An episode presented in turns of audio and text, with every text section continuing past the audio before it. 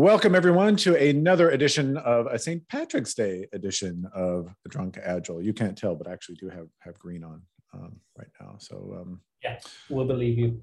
Yeah, for sure. Uh, with us, as always, the star of the show, panting because there might yeah. be some, some air conditioning issues at the Singh household. Um, but Nisha, thank you for being here. She's like, yeah. I wish she's there was somewhere else. She's got the cooling fan on her, but obviously with her fur coat, that's not enough. Yeah, poor thing. Um, along with Anisha is uh, the person that she bosses around, and his name is Prateek Singh.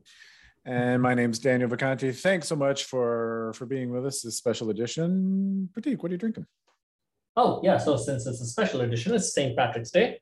Uh, had to have a pint of Guinness, and the only Guinness that anyone should drink is the foreign extra stout because it's extra stuff. So many, yeah, so many um, things, so many things I could say about that, but I'm not going to.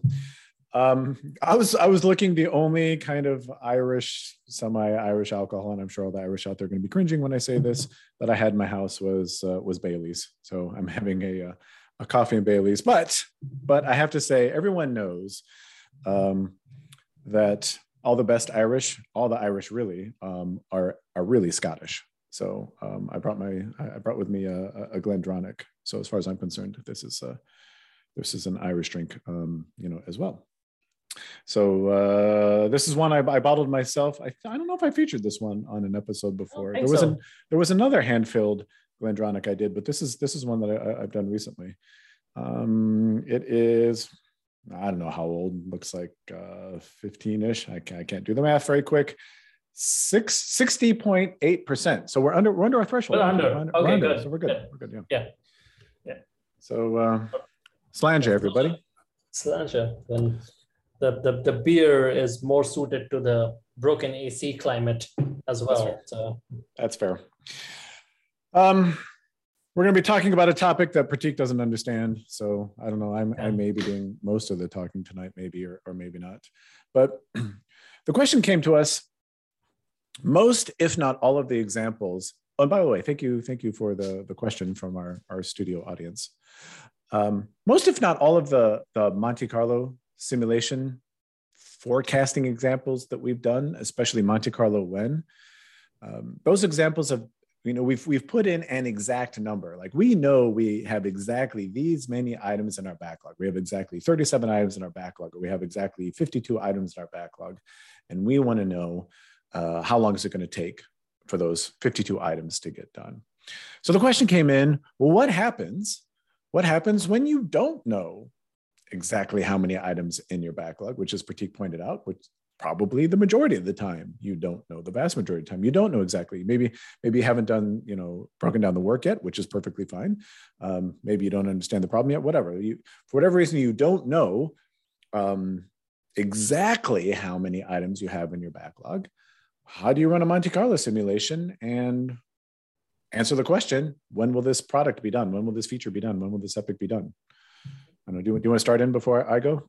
Um, yeah, yeah, yeah. Uh, and, and, and this is, um, as Dan was talking to that, I remember like a, a, recent instance of, of, of doing this with the team where they're like, we are pretty sure as we're progressing through this large project, the MVP is going to be about 20 stories. We're pretty sure about that. But the MVP plus which are those additional features that people really want, we're not sure how much that's going to be. And um, they, they had an idea, they thought it was going to be somewhere between 40 and 50 stories or 40 and 50 work items. Well, is there a way to say, hey, the MVP is 20 items? We're pretty sure about that, but then extended, what we really want to deliver is 40 to 50 items. Can we tell when will we be done with the MVP and then with the rest of it? So, how do you do this? So, it turns out the, the answer to this question is actually pretty simple, um, assuming you have the right tooling. So, sh- shameless plug here. Uh, we'll, we'll, talk about this. I'm gonna I'm gonna share my screen. I can't remember how well screen sharing comes out when we do these videos, but you know, hey, we're gonna we're gonna we're gonna try it anyway. So, I'm gonna share my screen. Hopefully, I'm gonna share my screen, and um, uh, have a look at the, the Actionable Agile tool. So if you're, if you're not familiar with Actionable Agile, please go to actionableagile.com and you can, you can find out a little bit more. But let's say we have our data loaded in Actionable Agile, and, and right now this is a this is a Monte Carlo simulation of Monte Carlo when where we, where again we have put in an exact number. So you know, in Prateek's example, if we say, hey, uh, 40 items, we want to know when 40 items are going to be done.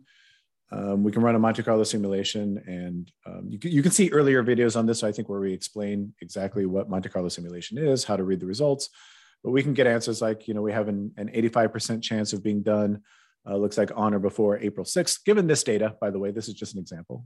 On or before April 6th, 95% chance of being done on or before April 9th, et cetera, et cetera. Um, okay, but now, what, as Prateek just said, well, we actually we actually don't know. It could could be 40, it could be 50, it could be could be anywhere in between. Well, luckily for us, we have a feature to be able to handle that very very easily. If you just go into the Monte Carlo when on this uh, in Actionable Agile on this sidebar, you can actually just put in a range and we can say, well, you know, we don't know if it's exactly 40, we don't know exactly 50. So you can just do 40 50 and uh, behind the scenes, Actionable Agile will run a Monte Carlo simulation. I, can't remember exactly. I think we're probably running a Monte Carlo of Monte Carlos. That's probably what's happening. Um, or a nested Monte Carlo anyway, whatever, whatever you want to call it. Um, going through and you can see how when I did that, when I adjusted that input, that you know our outcomes uh, our outcomes changed. And, uh, you know, not by much, not by much in this example, between 40 and 50, we have, uh, you know, the 85th percentile looks like went on or before April 8th now. Yep. Um, do sorry, do you want to say, do you want to say something about that? No, it's uh, just, um, just the point on, yeah, this it's, it's, it's most likely, and I'm not sure because I haven't seen the code, I'm not sure, but it's most likely a nested Monte Carlo where we're randomly picking from the range and then running the Monte Carlo. So you, if you are pretty confident in that range, you can be pretty confident in that in that answer. The the the trick obviously is to be confident in the range, which is hard. Yeah. And, that, and I think that's that's really rather the point. Um, you, know, uh, I hate, agreeing with with Prateek in public, but you know, chances are if you're running if you're running this Monte Carlo simulation um, and you're putting in an exact number of, of items that, that you wish to complete, yeah. chances are that that's that's not realistic. You know, it, it is it is extremely rare, and I'm I'm I'm struggling for a time when I've known in my backlog exactly 37 items. I don't know that I've ever known that. So I think it's much more realistic uh, to put in something like a range like this. I would argue, like I said, most if not all forecasts should should be run this way rather than saying we know there are exactly this many items uh, in, our, in our backlog. Nothing, nothing on that? No, I mean, I think you said everything that needed to be said. okay. well, so let's let me let me let, me give you kind of because because this this this potentially leads us into uh, you know a separate discussion because um, you know a lot of times people want to know along these lines people want to know, hey, I've got uh, maybe maybe my backlog is full of features or epics. Maybe that maybe that's what I'm tracking in my backlog. And as I mentioned before, we haven't done the work to break down all of the features or all of the epics in our backlog, which again, uh, not only is okay, it's probably a good thing that you haven't done all of that work up front. But then the question becomes, well, how long is it going to take me uh, to finish all of those features and all of those epics when I haven't done that breakout breakdown yet. Because if I haven't done the breakdown, then I, again, I don't have an exact number to fit, fit into my Monte Carlo. Prateek, what do I do? Yeah, this is where um, just uh, as Monte Carlo does, looks at historical data to kind of get an idea for the future. Step one for us is looking at historical data. Um, let's say that we look back and see hey, let's look at the last 20 epics we finished. How many stories were each, each of those? And if you create a scatter plot of uh, number of stories, let's say, versus date an epic was finished, number of stories per epic versus date, date story was, the date the epic was finished, you can probably get an idea of 85% of our epics have 10 stories or less, or 50% have seven or less. So get an idea of what is the size of each of these. At that point, you go, hey, I've got these, these eight epics, and 85% are 10 stories or less. Let's let's let's be a little conservative here. It looks like about 80 stories.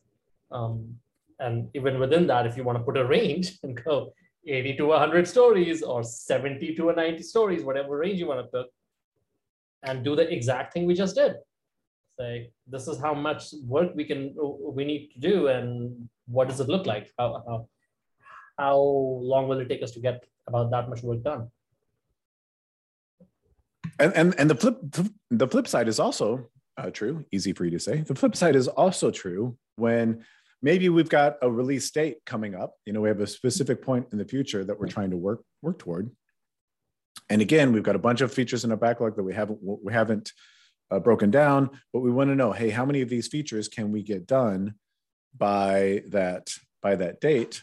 You can go in, just like we talked about. You can run a Monte Carlo simulation that says, all right, how many how many stories do we think we can get done by that date?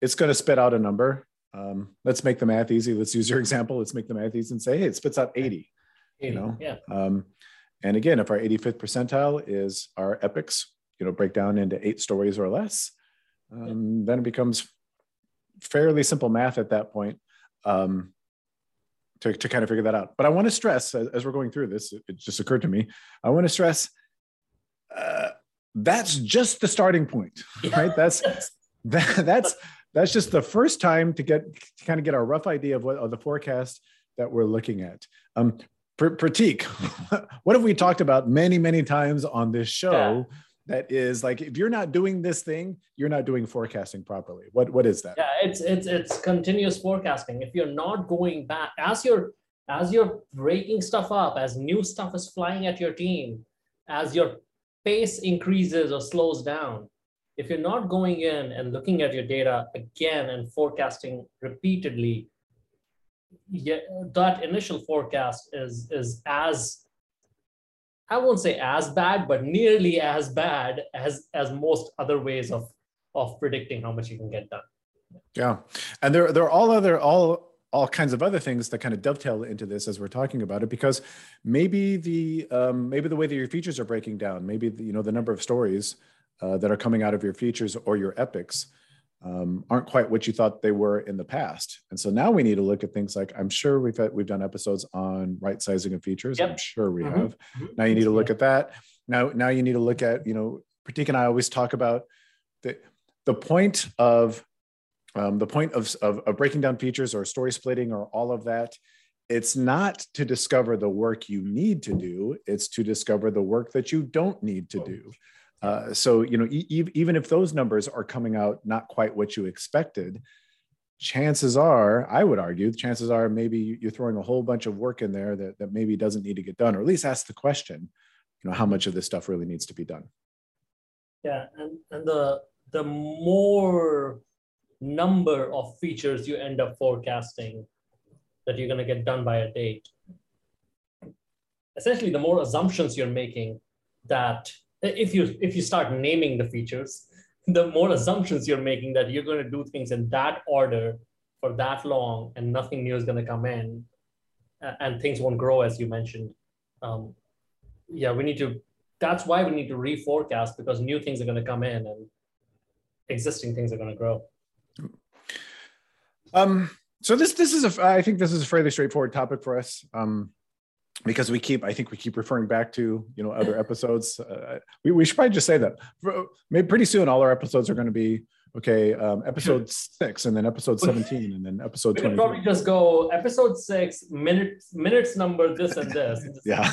listing that out as because we never have anything we never come up with anything new. We have obviously never have anything new to say. Um, it's it's all been said before but if you want us to say new things oh yeah ask, ask us questions. ask us questions.